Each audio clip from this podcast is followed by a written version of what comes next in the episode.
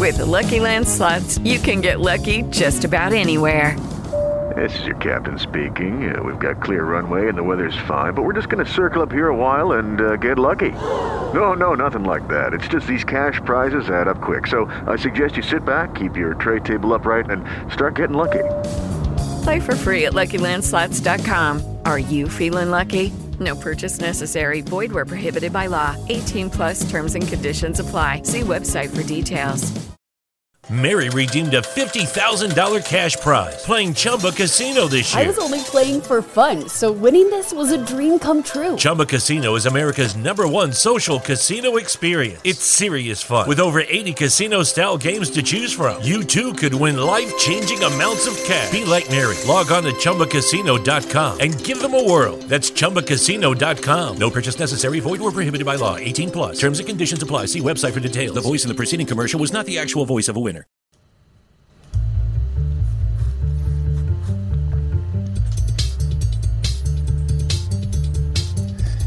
Hello, everyone, and welcome back to Around the Coin. Today, we're coming in with a lot of energy. We just had a fantastic pre show conversation with the three of us back together Brian Faisal and myself, Mike Townsend, here on the mic. Brian, we'll kick it off to you first, man. Uh, actually, let's go to Faisal since it's been a while since I've talked yes, to Faisal. we got to hear from him. More importantly, Faisal has got a bunch of around the world trips coming up. Faisal, what's new with you, man? My man, my man. Good morning, gentlemen. Nothing much. Uh, glad to be back over here with the three amigos. It's been a while. Been traveling a little, not too much. Uh, I think the travels will start, uh, you know, piling up once the spring sets in, which is just around the corner in this part of the world. But otherwise, all is good. Can't complain. How about you guys? So you're you're probably putting on more airline miles than anyone else I know. uh, what are you doing? Are you doing over hundred thousand miles? No, well, I- I think uh, last year was pretty close, but not 100k. Uh, this year, I might just break that.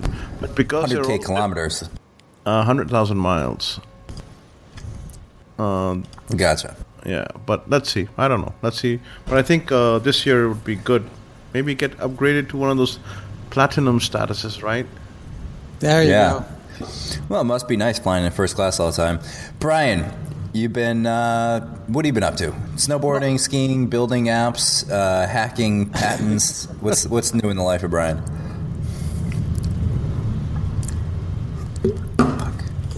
Present something I, I saw on Business Insider, and it is just absolutely amazing.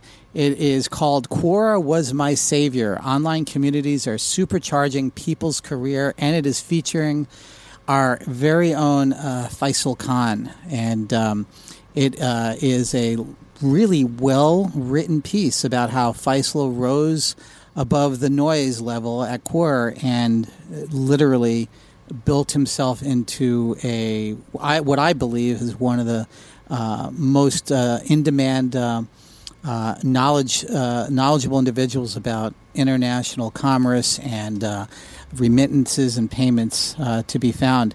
And so I encourage all of our listeners to go and reach out to Business Insider. That we'll have a link in the notes. And this is Faisal using his empirical praxis and uh, uh, extending his knowledge around the world. There, there you go. Hey, but I, I, I Yeah. have to say thank you and thank you, Brian, because you actually taught me what empirical praxis is all about. Well, thank you. Thank you. Well, I have to say, uh, we should do an episode at some point, Faisal, on, on just your techniques for growing your indep- independent brand. Every time I talk to you about this, you've always got some some gems to drop on, whether it's using IFTTT to scrape Twitter and post to your WordPress and integrate with Evernote. I mean, you've got the system so dialed in. Uh, I- I'd love to, at some point, expose some of those Absolutely. I mean, secrets. I- He's I a would lo- master. I would love to tell, you know, but I tell you, I think the one takeaway I want to give to everyone is persistency. You have to Yeah. be persistent and you have to treat it as a job. You know, you have to give it the seriousness it deserves. Everyone can do it. The thing is, we get lost in the noise, you know, we're doing something serious and a funny cat video would come up and, you know, all distraction comes in. But if you if you can get past that and you put in the effort, everyone can do it. I'm not an exception. And you know, yeah. you know what? The thing is, and uh, this is a segue to some stuff I've been doing. Thing is that people get I call it the paralysis of analysis. What, what people will do is they'll sit back. If they don't have a beard, they'll grow a beard, male or female, and they start stroking their beard, wondering, should I do this? Can I do this? What will they say? And they will paralyze themselves analyzing this. What, what I say is you jump in and do it. And Quora is that opportunity for you to not only stick your toes, to dive into the pond and to start producing. And that, you know, that leads up to what has really blown my mind. I, I released an app recently. It's called Read Multiplex. Uh, it's uh, the basis of um, the Multiplex magazine and the Multiplex memorandum, which is a subscriber based system, but the app is free and 90% of the content out there uh, is free other than uh, the, the magazine and memorandum. And, um, you know, I built it because of Quora. I mean, I started putting content out there. I started having people contact me. I've lost literally count of the contracts and relationships and uh, uh, you know things that have come from it. Book offers. Uh, I, I, got to the White House. Based the White House. Quora. Yeah. Yeah. Uh, I mean, uh, investments. I have uh, we're running now to over uh, two and a half billion dollars worth of investments. I helped uh, uh, direct because of people contacting me and uh, getting quote unquote deal flow. I didn't know what deal flow was uh, five years ago. Now everybody wants my deal flow about voice first. Anyway, I put I put this app out because people were asking me, you know your your your stuff is all around the internet now. It's not just on Quora. How can we centralize it? And I thought about it and I said, you know, I can make a WordPress page, but nah. Uh, everybody's uh, on their uh, mobile devices, so I'll build an app. So I built the app pretty much from the ground up. Uh, I used a lot of different extensions, so I didn't write all the code, but it's my ugly code. I take full uh, responsibility over if you love it or hate it. And I used it for a couple of reasons. I wanted to have a central point for push notifications, not to become annoying in people's lives, but I, I noticed from being on Twitter and uh, and uh, certainly on Quora when I was writing pieces on breaking news, that people were just wanting to hear about things when they were happening. And uh, certainly my clients who were paying me a substantial amount of money uh, to be uh, in front of the uh, ball, sometimes two or three years ahead, they're saying I, I, need instant notification. So I said, you know, the app makes sense. So Apple and uh, and uh, uh, Android, uh, iOS and Android have this ability for you to. Uh, when you build an app with permission, so don't turn. If you download this app, don't turn off the notifications because I won't annoy you. I won't track you. And I send out notifications on things that I think are important for that uh, particular moment. And I try to limit to myself. Uh, I don't think I've ever sent out more than three in a day. Uh, there might, I warn you, there might be five, but they will all be very important and they will lead and link directly to the content. And this is very important. Um, it's a very unique aspect of my app is I can put out a tweet or a Quora uh, posting, and even though it's my app, when you click on the notification, it will bring you right to the tweet or right to the Quora posting that I'm pointing out to. So deep link. Yeah, it's a deep linking system. Very few people know it exists. I, I am I'm sort of pioneering that. I've had some really uh, very people I respect in technology saying, "How in the heck are you doing that?" Uh, what else is going on with the app? The app is this is what's blowing my mind. Uh, I, I got to thank everybody. Uh, we're in the top 25 of, uh, of magazine uh, and newspaper category for internet and computer, which is the general category of anything technology based. Top 25. There's I'll say, Brian, your your your uh, your detail on patents just blows my freaking mind. The fact Thank that you. you. can go through those. I mean, you put a lot of it on Quora, and I feel like that's honestly where I originally years ago started uh, diving into some of your content was on just what is. I mean, it's it's it's amazing. I think people don't give it credit just because it's like reading the terms of service uh, on some some company because it's just you know so boring for the layperson. But when you tear it apart and you pull out the gems, it's like the the it's a needle in a haystack. And I think those insights are just really interesting. Uh, you know, whether you're in it for for a business purpose or just kind of wondering what the future of uh, Apple technology looks like, you know, as, among others. It's really, really, really. I encourage you to dive into that that more well, thanks, and more. Mike. You know, I can tell you about the patents, and uh, and and we'll we'll segue on, but uh, the thing that I've been doing for decades, I've been reading patents since the 1980s. I used to have to go to the library. I used to go to Princeton University Library, and they would have uh, it, it, would be delayed. It wouldn't be instant. I think it would be every quarter. You would get uh, a, a not the complete patents, but some of them, and then later on they got the microfiche and then I could actually read all the details of the patent. So there I was, a little kid, snot nosed kid in front of a microfiche machine reading patents, and and people would come up and, "What are you doing?" I go, "I'm just learning about technology."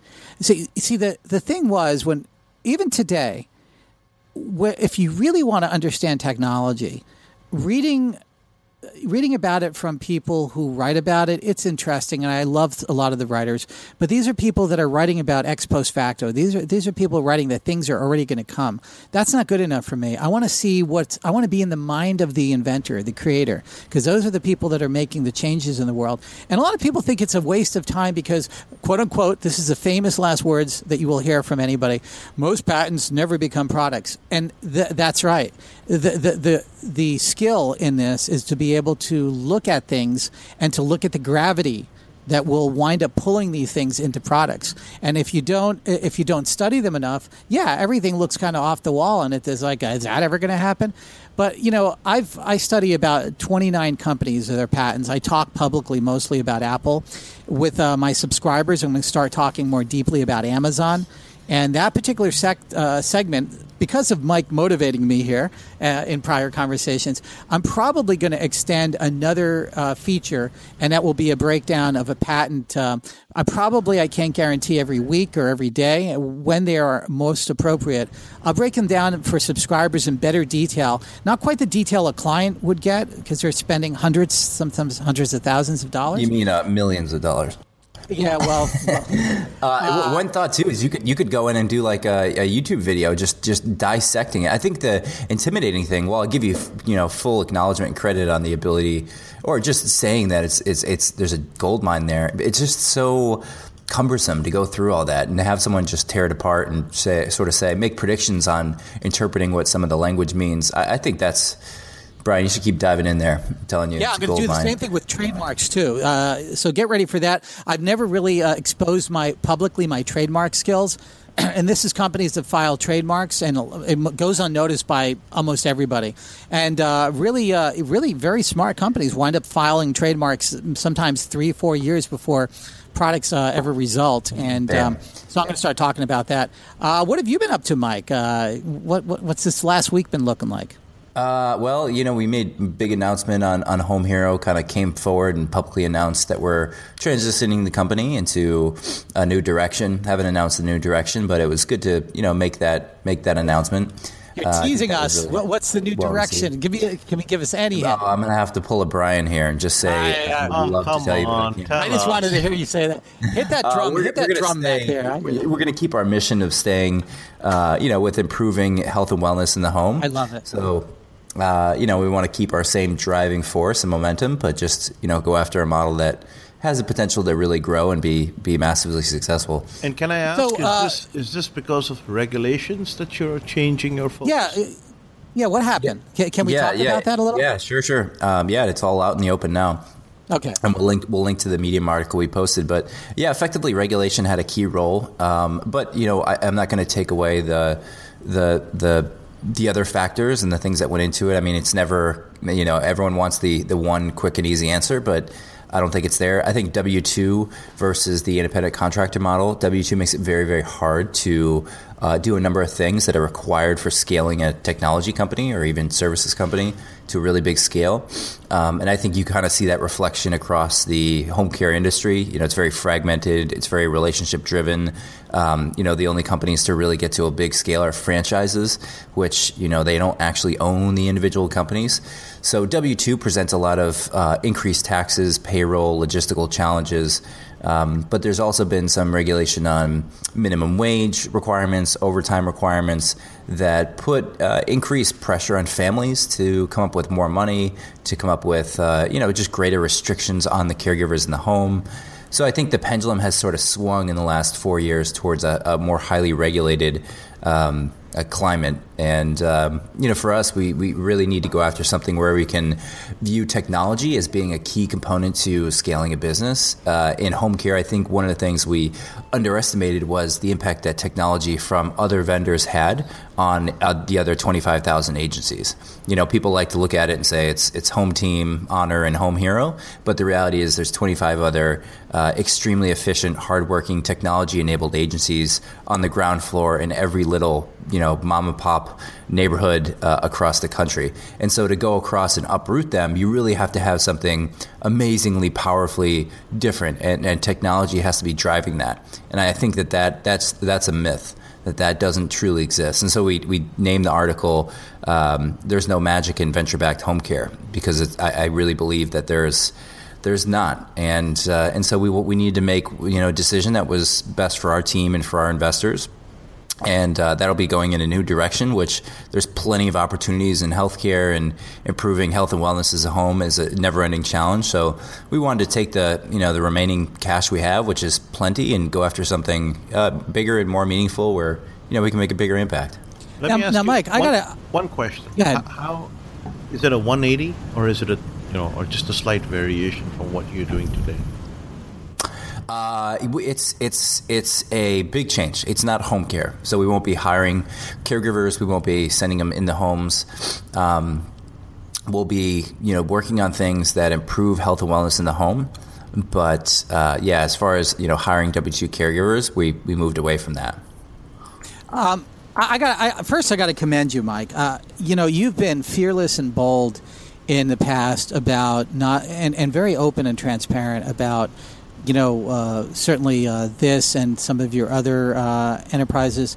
Uh, that is something that I think is so rare. Uh, the fact that you're able to uh, sort of be upfront. Why are you changing all these different things? I think it goes and educates the next generation of entrepreneurs who sometimes i mean i've had people that have had to do pivots and change of direction and they feel embarrassed. They feel like they've let themselves and everybody down. And it's quite the opposite. I think it's uh, i think what you're doing is the right thing is that you're moving in a direction of where you need to be rather than trying to bang on the door of something that may not ever open right so I, uh, I, I sort of think the, the easiest decision is just to keep doing what you're doing. And you Yeah. know, we could have gone. You know, we had 12 million bucks in cash. We could have gone. You know, years and just everything looks great in the outside. In you know, meanwhile, our individual uh, you know economics on a on a micro scale just don't make sense. I mean, this is the tragedy of Homejoy, right?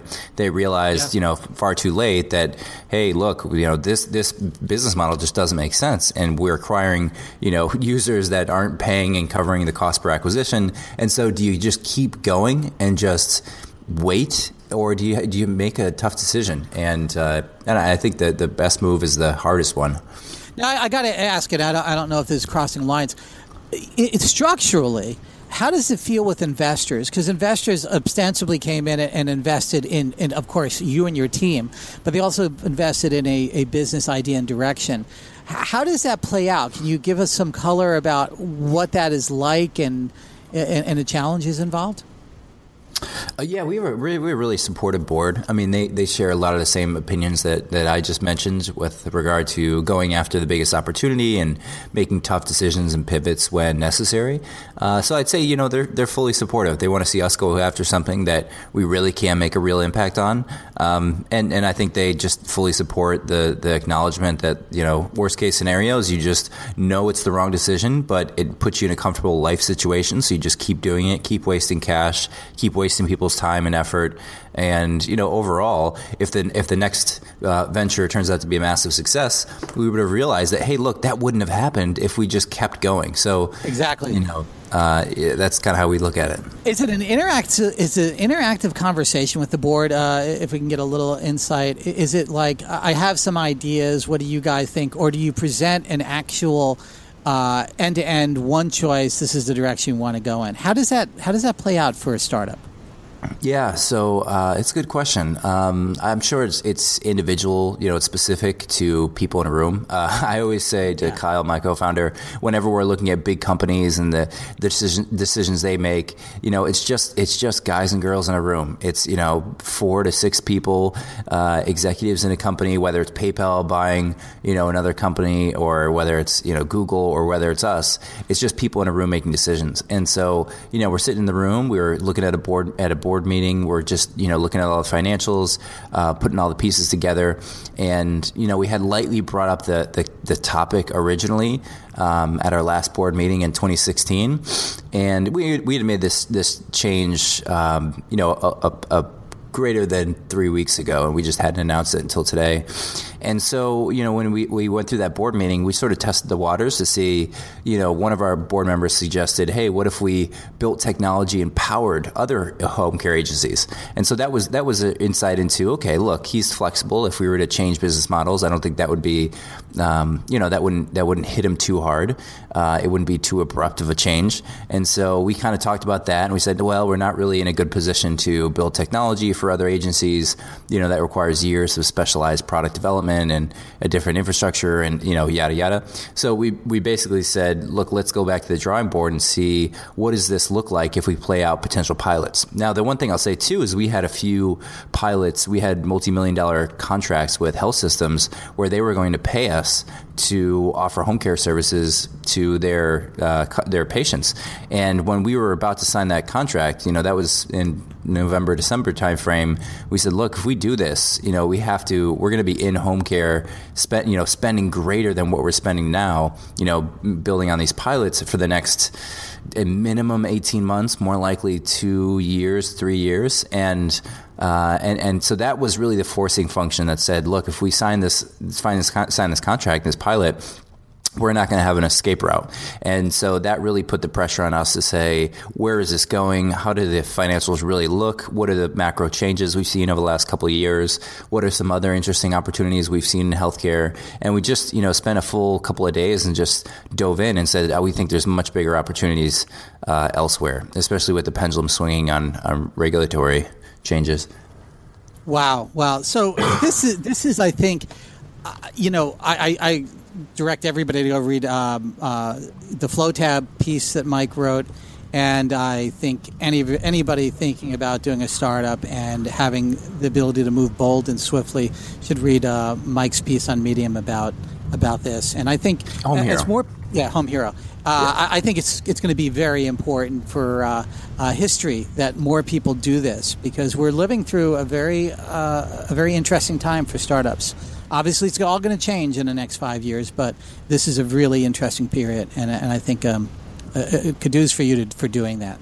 Yeah, yeah. I, one thing I say is there's so much opportunity in the world that you know you have to be working on your best idea at all times. And if that changes, you know, no shame in it, just change. Uh, so that's kind of how we look at it. We're, we're super optimistic about the next thing, and you know, you just move on. Um, but yeah, let's dive into the show. I mean, we have such great content. Uh, I want to get into it. Uh, so w- one of the first things, Brian, kind of transitioning from your conversation there, uh, is Amazon hitting the 10,000 skills, and which kind of represents a, a big milestone for Amazon Alexa the the uh, the the, the piece we mentioned pre-show was that they don't have any monetization built on top of those skills, and so you know I know you sensed a little bit of hesitation from the developer community by you know releasing so many skills, but then not having a way to monetize that. It, what's your what's your sort of stance in the Alexa environment today? With uh, that uh, thank announcement? you, Mike. Yeah, this is a this is really a big milestone. Uh, it's it's really good news but it's really uh, not. I wouldn't say bad news. It's a, it's a it's a problem that needs to be started, uh, solved, and probably solved by the startup community, not Amazon, uh, Google, or Apple, or anybody else. I call it a Google class opportunity, and I see about twenty of them in the voice first world, and we'll see what that all means ten years from now. But trust me, this is a Google class problem. So what do we have? We're at ten thousand units. Now, most of those skills I don't want to say most of them. Most of those skills are not uh, are not what we would call full apps. All right, uh, and if we want to use that sort of vernacular and understanding what they're doing, but they are developers that took time and built something. I've done research. Um, I, this is an ongoing study. I've analyzed about 5,000 skills randomly, and I for this is a study for a client. I, I hope to publish a lot of this, and I hope to talk a lot more about it because I've I've drawn insights that are just I'm not seen anywhere else. So I'm not just speculating here. I'm actually going to talk from empirical praxis. Uh, where's that drum? All right, so uh, there you go. So here's the th- here's the thing about 50% of the skills are never going to be used again. And there's a couple of reasons why. Some of those skills are abandonware or zombie skills. Essentially, somebody built them. It was a, it was a, it got approved by Amazon. It got put out there and it just kind of it's like it's out like apps and app store though. I feel well, like the long tail in apps and app store is huge. Yeah, the, it's it's closer to the to the uh, to the Android App Store than the iOS App Store because you go to the Android App Store, you go way back and there's cobwebs and crickets back there. Uh, something was released on you know ice cream sandwich or whatever the hell it was, first op OS systems, and they still got the app zombieing in the background. But anyway, uh, and that's uh, by the, that's also another problem is is uh, is how these stores maintain themselves. So let me identify a couple of the a couple of the real big uh, issues here. Issue number one is what does an app store look like in a voice first world? And in the most recent issue of the Multiplex magazine, my subscription magazine, go and get it now. I'll say it again. Go get it now. Now, uh, and and the next issue is going to be about this very subject, and that is surfacing and discovery. How does one find an app for a voice first scenario? I have some ideas, and I'm going to be exposing and, and uh, those ideas. Not all of them, but a, a great uh, a, a, a great coalescing of some of these ideas in the next issue. And but I'll talk about some of them now. What I what I don't want to do is I don't want to go to an app on my smart device, look at what that uh, voice skill is doing by reading about it and looking at a pretty picture, right? You got to make an icon for a voice first app in the app store, right? And then you got to read about it, and then you got to read about how to in, the invocation of that skill. That's that's not going to scale. It never will scale, and that is the quagmire or almost a crisis that Amazon is facing as we're above 10,000 skills today. So that's problem number one. Problem number two is there's no monetization system. So in, in, in the 50% of those apps, uh, of the 10,000 apps that are up there, right?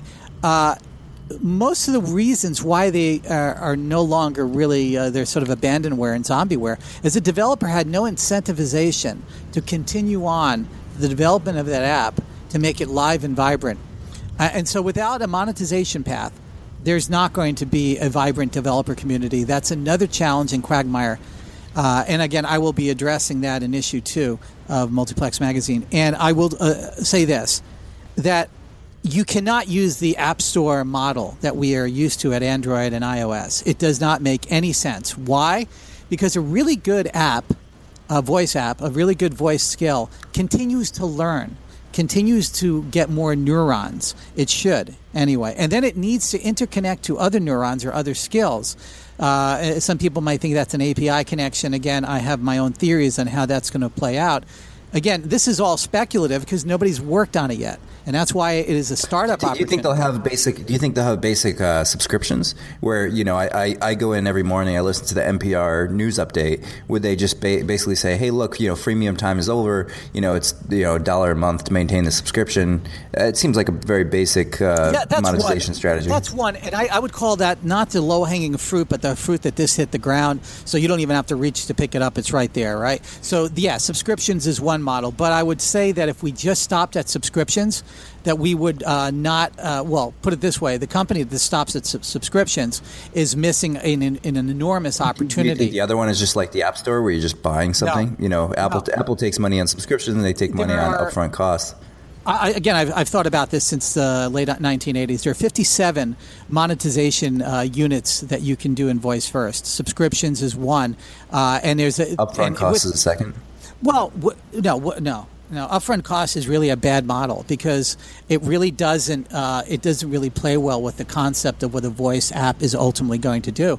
Because a voice app needs to continue to know its environment and continue to learn, and that's going to take more skills. It's going to take more programming, and it just doesn't make sense. Uh, you would have to charge, perhaps, for some skills, way too much money up front to continue to fund that operation. So it, it's not like a game, right? You, all right there are voice games, blah blah. You know, I'm not talking about that. I'm talking about things that are really going to solve, you know, the killer apps, right? These things are going to require ongoing, ongoing life, and those monetizations uh, don't work. But within subscriptions, and I'm not including this in my uh, 50 odd monetization units.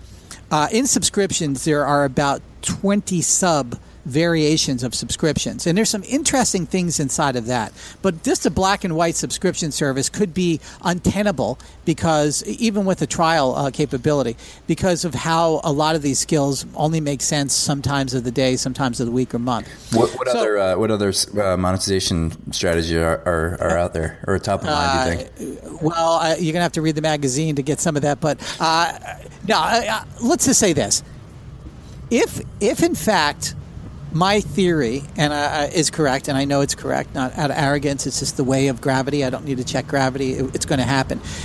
The theory that one skill is going to talk to another skill. There is power in that synergy, and that's one. And synergy is one plus one doesn't equal two; it equals a higher number. And so that means that you may, in fact, make another skill more valuable by the virtue that you've connected through a neuron connection in unity between these two. And it looks a little bit like an affiliate model, but that's not doing it justice. And it really does take a magazine grade uh, analysis of some of this stuff to really understand it. Uh, from a programmer standpoint, from a consumer standpoint, they would get it instantly. Uh, they, they know that if this talks to that, it would cost a little bit of, this, and you know. So let me ask you. Let me ask you this: How, What is the uh, what is the Qualcomm building Alexa into their uh, into their products? What does that say about the sort of the shift in? Unbelievable, Mike. It's unbelievable. Why? Because to listen to a wake word the battery profile. For, first, the, Brian, give us give us the. I don't know if I did it justice there on that news cap. Uh, Qualcomm said, "Hey, we're going to build in Alexa into our uh, audio Bluetooth devices." What, what is the significance of this? So, what it basically means is that uh, the uh, low energy devices, uh, BLE devices that they're going to be building this into, are the chips, means that any developer building anything that has any audio component, which Qualcomm is pretty much dominating that for wireless headsets and uh, speakers, means that they can integrate an Alexa uh, impression inside that device. How they do that is very simple the system, through very low energy consumption, if it's battery powered, it uses trickle energy to look for the the uh, envelope, the voice envelope of the word Alexa. When it hears that word, then it activates the CPU or the major part of the system on chip, and then it's using this traditional power structure within inside that device to activate uh, the Alexa uh, capability within that device, and that's pretty much taking the, vo- uh, the vocal envelope and sending it over the internet and getting a result back. And that's all an API that's very easy to use and is already out there. So, so for your average consumer, that means uh, Alexa is going to be everywhere. Alexa is going to be in, in washing machines, yeah. dryers, uh, cars, everywhere because it will cost the developers nothing from a cognitive uh, uh, response, meaning uh, how do I integrate this? It will cost them nothing from a battery profile system, meaning when you're building electronic devices, you want them to last X number of hours with no battery charges. If you needed to put Alexa into a, uh, an audio headset that was wireless, prior to this deep integration of Alexa wake words into the Qualcomm uh, chipsets, you would have had to have sacrificed maybe an hour or two of battery life of, of maybe a 12 hour battery system. Now you're sacrificing maybe 12 to 16 minutes over a 12 hour period of battery life. I'm giving a, a, a theoretical battery mm-hmm. life. So the, the battery profile is near zero. And then the power of being able to already have that in the chip, all the software being written for you, and you just hand it off to the Alexa API means that you can now add the value of Alexa inside of your whatever you're building. And again, it's not just wireless headsets. Everybody thinks, well, that's another headphone. No, it means cars, it means uh, doors, front doors. Uh, over the arc of 10 years, you're going to be seeing a lot of people asking the door to open uh, or unlock, uh, probably open and unlock and uh, garage doors, all kinds of things like that. And uh, again, these are uh, the beginnings of it. So hmm. it's it's a historic first. And what are we talking about? We're talking about the potential of 500 to one 500 million to 1 billion devices just in 2017 that wow. this could be in. Wow, So uh, that's huge. Um, Yeah. Man, I feel like we can go into uh, uh, Alexa, or I shouldn't say her name because she's going to come alive. I know. right downstairs. Uh, but Faisal, to let, Faisal, let me let me let me get you in because I, I really want to get to the conversation we had pre-show around uh, sort of which was which is just fascinating around PayPal strategy, uh, announcing that they they're buying the TIO networks for two hundred and thirty three million dollars. What's the what, what should what, what's the lesson here? What's going on? So, uh, TIO is basically a company that has agent locations all over America, and unbanked people can go there, uh, even banked people can go there. There's no restriction, and you can essentially pay your bill. So they're a bill payment company. They have access and tied into all the bill payers, uh, the super billers. There are about 350 or so super billers in America. So, uh, and there are only like three or four companies that offer bill payment services. Um, TIO is one. The other one is Fiserv, FIS Global, and maybe one or two. But basically, if you want to do bill payment services for utility companies, gas, phone, cable, etc., you just go to a TIO agent, pay, and you know your bill's done. So here's the first time where PayPal, you know, if, if you were to look at a river, and on one side of the river is the PayPal ecosystem where everyone is banked, and on the other side of the river is the unbanked. PayPal just bought both sides of the river, and now I think they will eventually do something to bridge the gap, uh, offer these unbanked people the ability to get some sort of a pseudo banking access. Maybe they will even give them a Venmo account and say, hey, listen, if you load the money on Venmo, we will tie in the API for TIO for bill payment into Venmo directly, and you don't even have to visit an agent to pay a bill or stand in line. You can just use it over mm-hmm. there. So it's the first time where PayPal now has access to about 14 million customers not just customers to have access to their historical data, how they spend, where they are, the demographics, the amount of bills they're paying, and I think that's really liquid gold for them because they can now make more products uh, and you know target them. And it, it seems it seems to me it's such a no brainer win for consumers, right? I mean, if you if you can't get a bank account for whatever reason, and you're walking in every week to a TIO, you know, local merchant or building, and you're standing in line with cash, I mean, just that that whole experience. I'm sure you know anyone who's who's you know no one has time to just you know go and pay bills in cash standing in line and the ability to just say hey look you can now download this venmo account or paypal account and you can pay uh, even though you're unbanked you can pay all your utility bills or cable or whatever you're paying uh, and you could do it electronically and automatically i mean that's effectively bringing banking type services to the unbanked right Well, Mike, it's easier said than done. I mean, uh, there are two as always there are there are two sides to this uh, coin. One is that when these services were offered and were started, when the unbanked population, it's not that the unbanked population came in the last 10 years, they've always been there. These services were not, the smartphones were not there, right? So these services were offered over feature phones, SMS, etc., and you still had to go in lines and so forth. And many of them still prefer to go to these so called stores, check cashers, etc., because they offer a better service than banking than the banks because banks are asking more money you know they're they're deducting money just for maintaining an account etc uh, the second part is that uh, I think it's inevitable that as the population grows, traffic grows, smartphone penetration grows, APIs, uh, you know, accessibility to billing data, accessibility to banking data, payment data, I think it's inevitable that we'll see a converging point, a convergence point, and that convergence point would mean taking these unbanked from an analog situation into a digital situation.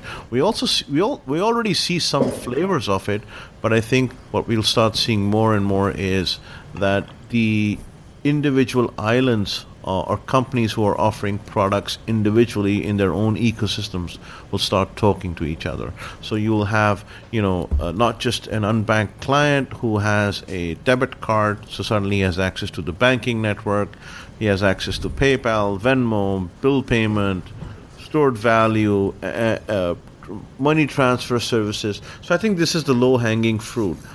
Um, and it's a low hanging fruit that is limited by supply in the United States, you know. So I think yeah Uh, it is. It goes without saying. This is something people think. Oh well, you know, there's so many unbanked. No, they're not really that many unbanked, but uh, you know, I don't know, 20, 30 million uh, people are unbanked, Yeah. but that's it. Well, I was, I was gonna I was gonna say some numbers here are you know they PayPal bought TIO for 230 233 million dollars. Uh, they they processed TIO processed seven billion in bill payments last year. They have 14 million customers. And and the customers are paying, and they have sixty five thousand retail locations. So companies they're working with, which means uh, I think we did the uh, highly sophisticated uh, math prior, but effectively sixteen dollars per acquisition, uh, per customer acquisition, assuming you convert hundred percent, which Yeah. more realistically But- but- say it's you know seventy. Here's the thing, you know, if you look at Xoom, which is another PayPal company, the cost of acquisition is closer to forty or forty-five dollars for an international transfer. For a local unbanked person who's want, who's wanting to pay bills, sixteen dollars is a godsend. Uh, In the most competitive environments that I know for cross-border, and I can speak uh, with relative confidence about cross-border, the cost of acquisition is between 12 10 and 12 dollars. And that's the most competitive i have ever seen. So 16 considering not bad at all Let me ask you this, Faisal. Where, where is uh, TIO making their money? Are they taking a percentage of the transaction from the customer to the retail location? Yes, yes, they do. So they have an agreement with the uh, you know utility companies. The utility companies don't have to open all these uh, you know service centers where people have to go and pay bills. So foot traffic is reduced over there. They have a wider reach. They have an agreement that hey, listen, you know, if we get the money, you know, maybe we'll do some revenue sharing on it, or maybe for every bill we process, you pay us a buck twenty-five or something. So that's how they make the money. Hmm interesting. But I- I gotta ask, but, uh, but- but one I- thing you have to understand: it's TIO by itself was had reached its plateau. They couldn't offer anything else without partnering up or being acquired That- by someone else. That's what I was going to ask. Uh, you know, they, they they sort of reached the zenith of this, Yeah, right? yeah. There's um, how, how many players are in the market? We were talking about this pre-show. It's really interesting. Uh, shed, shed some insight on how these companies were built for Fiserv, and uh, you know, uh, let's so go through you know, all I, the. I mean, I, I'm I'm not sure how many players there are. I mean, Walmart is perhaps one of the biggest ones with Green Dot and you know the Green Dot card, and they're trying to address the un, the unbanked market. There are some very specific players who operate in a very restricted geography. New York is one. I forgot the name of the company, but I'll, you know, while we're having this conversation, I'll search for it and they they just serve the unbanked population in uh, you know Manhattan basically. Uh, so, but all these are heading towards what I call going from bill payment to pseudo banking. Not actually opening a bank account, but offering almost all the services that you need in banking. And what are those services? The basic ones, if you don't go into house loans or rents and so forth, etc., uh, or savings deposits, etc. The basic services are bill payment, a place to park your cash, a place, an address where people can send money to, which is your, basically a bank account and routing number, and more importantly, the ability to do person-to-person payments. Which, if the light bulb hasn't gone off yet, you should know that PayPal already does. You know, so it's, it's it's a great hmm. acquisition for TIO. It's a great great buy for PayPal. You know, hmm. and and I think it also is going to cement the PayPal brand much deeper in uh, so many people's lives. Not just unbanked or underbanked. I believe that just the ability to pay, uh, do banking functions inside your PayPal account uh, to pay your electric bill, um, mortgages, and everything like that is going to be extremely powerful. I also think it is laid uh, a, a deep moat that um, companies like Square and other uh, person-to-person companies are going to have a very difficult time crossing to try to validate validate themselves beyond. Yeah, I wonder. You know, Yeah, I wonder, You know, Brian. that- to your that- point, I wonder if like the other companies are on the shopping block now, where uh, TIO's. You, you mentioned the, th- the two other companies, Faisal. I wonder if they're uh, you know getting phone calls now to be bought up before you know there's none left. Actually, they don't. You know, I- actually, they don't because the other two are pure data play. Uh, they don't own any restri- They don't own any uh, agent networks. They don't process payments. They provide billing data to banks, to all the Exactly. eight thousand banks and so forth. So they don't even compete. In this particular case, Tio was a monster by itself. Yeah, yeah. Interesting. So, so do you see this hurting? Um, uh, like I'm seeing it, uh, a lot of person-to-person payment systems because they really don't look like they're going to grow in scale as the cohort of young users get older, and it just makes less u- a use case. Well, uh, the way I see it is, I think it's a fr- from a strategy point of view. PayPal has said, or someone in PayPal has said, "Hey guys, fine. What about the unbanked? What are we doing about the unbanked?" And then someone must have said, "Well, what unbanked?" And that's exactly where the conversation got started. You know, exactly my point. What about? And we don't even know that there is an unbanked, per, you know, uh, uh, population out there. And they went, they looked at it, and they had to see who could they possibly acquire that has a vast network, that has a distribution setup, that is able to process bills and payments from where they can get historical data about the customers, where they can have a pretty decent swath of customer acquisition, you know. Uh, and I think Tio came down on this thing on all, uh, it came down hard because th- they had checked everything that PayPal wanted. And I think PayPal is doing a big, big service uh, to the unbanked population. And in many ways, just it's it's like one of those final you know, four by hundred relays, and PayPal got past the baton, and it's the last hundred meters. And guess what? I think they will take the lead because, like I said, it's not like the unbanked population is in millions and millions. It's it's it's a few ten millions, and and they've got a chunk of it now. And I think if they do, Wow, a that's good, fascinating. And if, I- if they do a good uh, fa- product, people will gravitate towards them. Of course. And I loved it when you were describing what what the kind of the details. And I was just looking at the or, the original founder story. Um, you know, uh, it looks like uh, Hamed uh, Shahbazi was he founded it in 1997 after he graduated from school with a civil engineering degree at University of British Columbia, and he started it and explaining like kind of the details. It's not very complex. You know, the business model is fairly simple, which, you know, companies like your utility company or your cable company, they're just going to put together a list of individual customers, due dates, amount that the person owes, and some other parameters. And they're just going to have a check that says, did he pay or didn't he pay? And when they send the invoice out, if you don't have a bank, you know, you can't pay it. So they allow, they basically facilitate the payment for the unbanked by saying, hey, look, these guys can't sign up for these services. So we're just going and we're going to integrate, we're going to create a bank account or not an account, but a, uh, we're going to create an account with the utility company, TIO says, and we're going to integrate with the software system of the, the utility company, which is through the bill payment network, to say, hey, that customer paid this bill because we got paid uh, through their local store. So cash goes in to the customer, to the TIO network. TIO network's uh, account through the utility company gets bigger, and then you know they take a transaction for Yeah, that. I mean- and I, I feel like it's an inspiring story in the sense of how is, they and- scaled such a and simple you- model. People tend to forget in the payments ladder, the, the lowest rung is person to person payments. One up is bill payments, mobile top ups and bill payments. And then you go into things like mortgage, loan, etc., etc.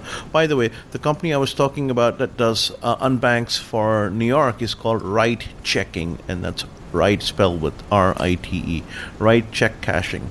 Uh, so those are the guys that you know handle the unbanked in, uh, in, in in in Manhattan, and likewise, I think PayPal's got a great great buy, and it's not a complex product, but it is one that can be molded and uh, interfaced with the existing products that PayPal has, and can be a win for those 14 million people. Yeah, yeah. No, that's awesome.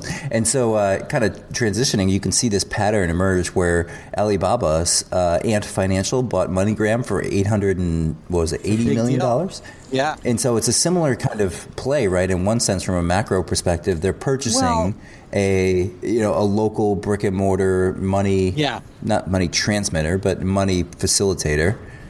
Brian, Money I sender. you're- Well, they are a money sender. transmitter, Money but it's not local. Yeah. It's local to 220 countries, right? Yeah, yeah, Hmm. and and and and you know, we talked about this pre-show, and Faisal really kind of kind of showed the arc of this. Most of these companies have reached sort of a, a plateau, and uh, in in in a sense, MoneyGram had very few places to go. Uh, as far as the market. And obviously, there are startups like TransferWise and others that are going to start really eating at their prime basis over the arc of the next 10 years. But what we're seeing now is the possibility of this becoming something much more dramatic and much more dynamic. Uh, the ability, um, when you look at what Alibaba is and, and, and what Alipay is about, uh, it could be about making purchases for products or commercial purchases to uh, manufacturers in China. Uh, it can do away with uh, the letter of credits. It can do away with a whole lot of things that uh, normally arise with um, uh, these types of transactions. But um, I think Faisal had some great insights early pre-show about parts of the world where there is no ability to do transactions uh, at all, right? Well, I mean, you know, let, us look at MoneyGram, right? So MoneyGram was losing money, uh, pun intended, uh, and also uh, they had their stock price uh, go so low that they had to, you know, bundle it up. So five shares yeah. had to be one share or something like that, just to stay on the on the stock exchange. So this was a godsend for them. Um, MoneyGram does not do business to business which is very surprising. MoneyGram is purely a P2P player, unlike Western Union that does do business to business payments, unlike Ria that does do business to business payments, and so forth. Um, and I think it's also important to note MoneyGram was not innovating. MoneyGram was in an industry where the average price of transfer, the transfer fees, has been going down and down and down. So Eh, what do you do? How do you innovate a money transfer company into a payments company that has suddenly access to other markets and other usages without building a product? Well, the only thing was either you acquire someone as was the case with PayPal buying Tio, or get acquired. So this was this was a big surprise. Everyone kept saying it in hindsight. Oh yeah, we all knew MoneyGram was going to be of acquired. Course, yeah. yes, but we didn't know it was going to be acquired by a Chinese company, right? So suddenly this Chinese company, uh, Ant Financial, which is a separately spun off uh, subsidiary of uh, you know Alibaba and AliExpress and so forth, has now access to you know with banking and money transfer services and licenses and 350,000 agent locations in almost 200 plus countries. That's a big number. So today, if you look at AliExpress, which is one of the largest portals in the world that you know exports everything, and you can buy one T-shirt to 100,000 T-shirts, you can actually go to a MoneyGram you know location pay up for that sale i think that would be one of the lowest hanging fruits for them i think going doing b2b transactions for chinese companies will also be uh, coming into play over here. So I think they've got a they've got a uh, you know someone basically gave them rubber cement and plugged the hole in in, in their boat, and, and uh, I think this is big. This is a great savior for them. Uh, we had Peter Ohser, uh, who came in from MoneyGram. I think it was two years ago or a year and a half ago. We Almost had him on the years, show. Yeah. yeah. So I think I will reach out to him and ask him, you know, how his Mandarin is going and what all the hubbub is all about, you know? Yeah. Absolutely. Uh, it, and, and, I want to transfer to this, this last story here, and then we can kind of wrap up. But the Facebook Messenger now lets you send money with TransferWise. And initially we read this, and I think my first reaction, at least, was, "Oh wow, Facebook's integrating with TransferWise." But but Faisal, you you were distinguishing that to say TransferWise integrated with Facebook Messenger. Facebook, all they did was not kill them. You know, they just said, "Hey, you can you can integrate with us," and uh, and and that kind of is a signal to the world that Facebook is sort of building, uh, not building, but allowing TransferWise to build with Facebook Messenger. Is this part of uh, David Marcus's from PayPal, president, ex president of PayPal? Is this part of his grand plan, or what's what's the story here? I don't know if it's part of his grand plan, but usually, usually, if I have a payment system. I will not let another payment system come in there. It's like having one wife in the bed and, you know, you know how the equation goes, right? So um, the the issue here is Messenger is not a payment platform; it's a messaging platform, and it just happens to have its own payment system as well.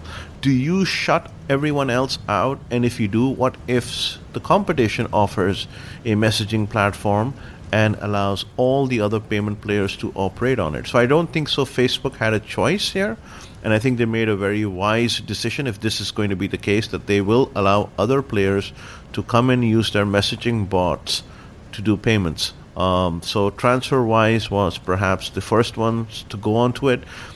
Truth be told, uh, the first one was actually Azimo. Uh, yeah. Uh, Michael Kent from Azimo, he was the first one to do it. He didn't get as much publication and you know publicity from this thing, but uh, you know I think TransferWise with all the investors and the PR uh, outreach that they have, uh, made it big. And it seems like they had the blessing of Facebook Messenger themselves, which is why everyone was reading into it incorrectly, if I may say so. Uh, and this is my opinion. I could be wrong. Uh, you know, I have no qualms I, in, in, being wrong. But it, I, it seems like Facebook was saying, "Hey, listen. By the way, you can use Messenger to do TransferWise payments." You know. I agree to I agree to a greater extent. Uh, I mean, uh, the the PR spin was very clear, and that was Facebook is uh, is partnering with TransferWise, and it really was TransferWise building out. But the optics below the surface are actually quite uh, quite a bit di- dynamic. I can tell you from some sources that there is probably a lot of encouragement on both sides, uh, on both Facebook and TransferWise, to to do this uh, sort of thing and why Facebook didn't do very much to uh, sort of uh, curtail uh, the the mania that some people had over the concept. Uh, here's a fact: the fact is, Facebook is getting into payments in a very serious way over the arc of the next couple of years. Uh, there's no doubt about that. And it's going to be very, very deeply integrated, and it's going to impact uh, retail biz, uh, transactions, going to uh, impact online transactions, and they're finally going to get the right uh, right ingredient. And I think this is the beginning of them showing uh, developers that they can come in and work inside this environment.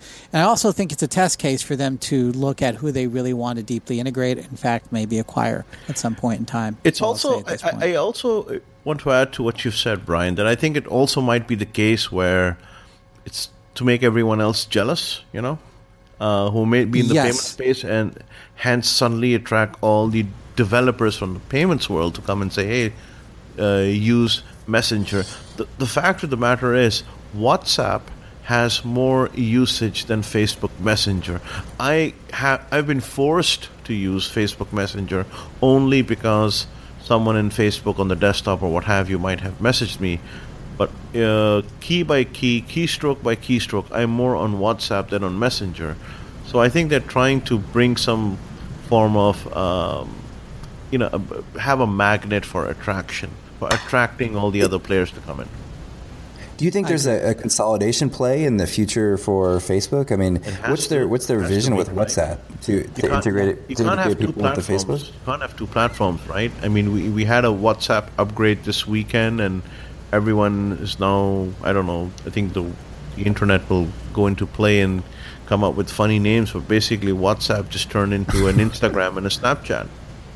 Yeah, exactly. And and uh, the CEO of WhatsApp has uh, made it very clear that WhatsApp is moving headforth into payments, uh, endogenous payments. So you're going to see a lot of uh, activity, and I think ultimately these things are going to merge in, in, in, one form or another. But you know, WhatsApp ultimately, uh, the way Facebook has been allowing uh, the business unit to operate, has been ultimately, ultimately on its own. And to a greater extent, we've also seen that with Instagram.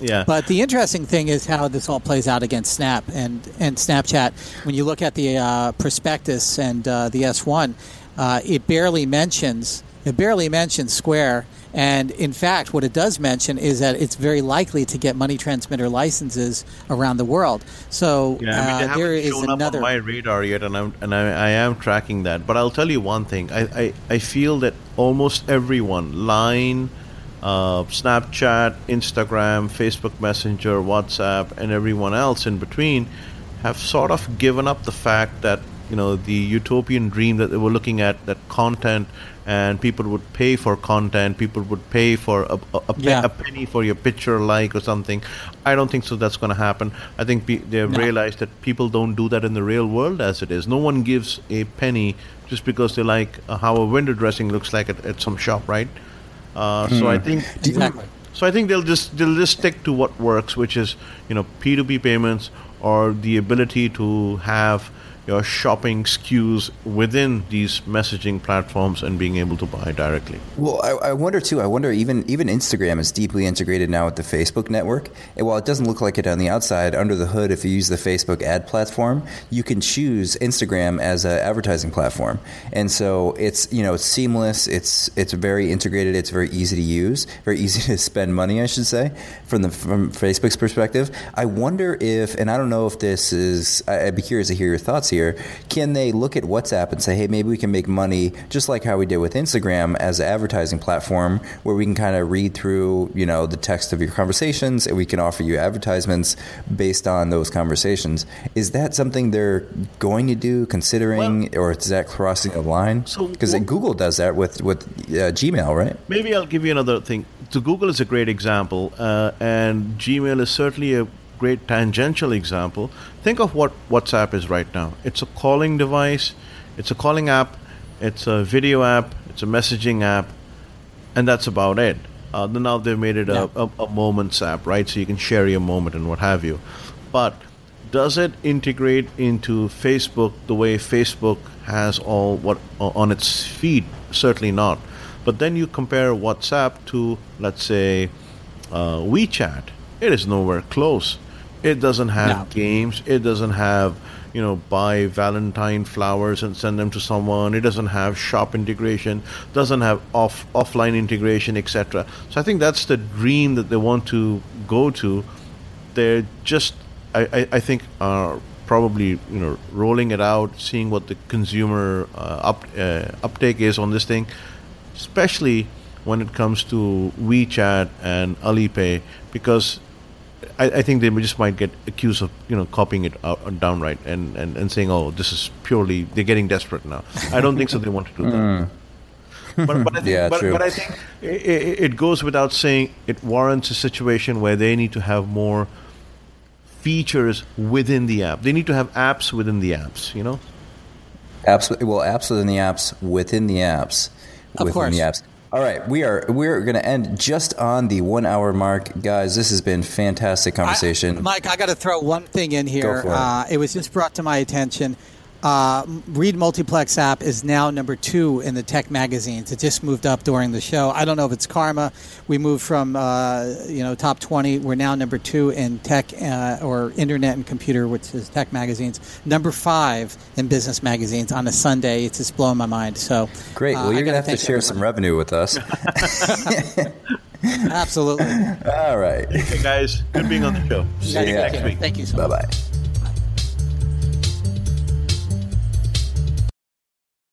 Mary redeemed a $50,000 cash prize playing Chumba Casino this year. I was only playing for fun, so winning this was a dream come true. Chumba Casino is America's number one social casino experience. It's serious fun. With over 80 casino style games to choose from, you too could win life changing amounts of cash. Be like Mary. Log on to ChumbaCasino.com and give them a whirl. That's ChumbaCasino.com. No purchase necessary, void, or prohibited by law. 18 plus. Terms and conditions apply. See website for details. The voice in the preceding commercial was not the actual voice of a winner. Mary redeemed a $50,000 cash prize playing Chumba Casino this year. I was only playing for fun, so winning this was a dream come true. Chumba Casino is America's number one social casino experience. It's serious fun. With over 80 casino style games to choose from, you too could win life changing amounts of cash. Be like Mary. Log on to ChumbaCasino.com and give them a whirl. That's ChumbaCasino.com. No purchase necessary, void, or prohibited by law. 18 plus. Terms and conditions apply. See website for details. The voice in the preceding commercial was not the actual voice of a winner.